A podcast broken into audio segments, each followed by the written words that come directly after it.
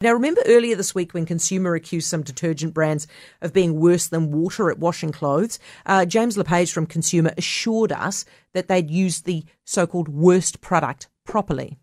We test according to um, instructions, and we our test is comparative as well. So we test all these um, products in the same way with the, with the same machines.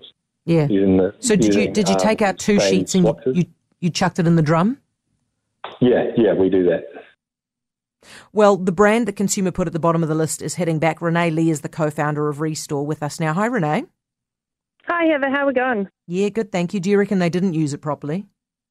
Yeah, well, I mean, the question is we just don't know, and we've asked them to release their testing results, the photography proof, like you would have, and to just prove to us that they have used the product correctly, and just you know they're not releasing anything to us. And given it is such a new, innovative product, there is potential room for error, and all we wanted, I guess, to do is have the opportunity to work with them to make sure that they're, you know, how hard how hard is it to get right? I mean, don't you just take the sheet, chuck it in the drum? They said they did that.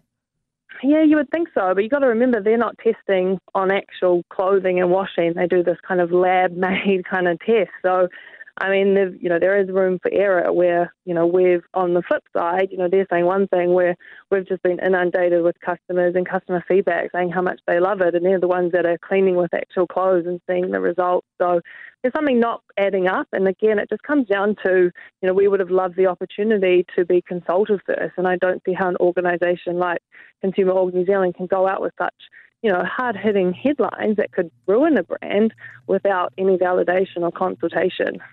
Um, they, you reckon they got the pricing wrong as well? Yeah, I mean it's crazy. Like they've gone out saying, and again, it makes a great headline, but saying they were the most expensive. We're actually, firstly, factually not correct. Of the 54 items they tested, we're not the most expensive there.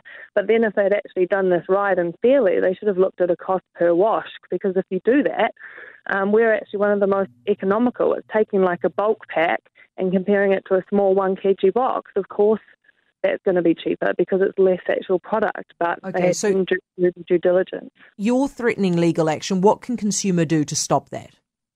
Yeah, I mean, we're not threatening legal action. We're exploring all avenues because they have gone out and made false statements. So we would be within our rights. We don't want to go there.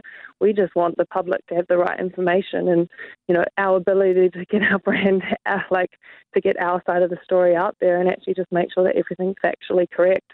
That's all a, you know, a small New Zealand business that seems to be blindsided can ask for, right? Yeah, brilliant stuff. Really appreciate it. Renee, thank you very much. Renee Lee, Restore co founder.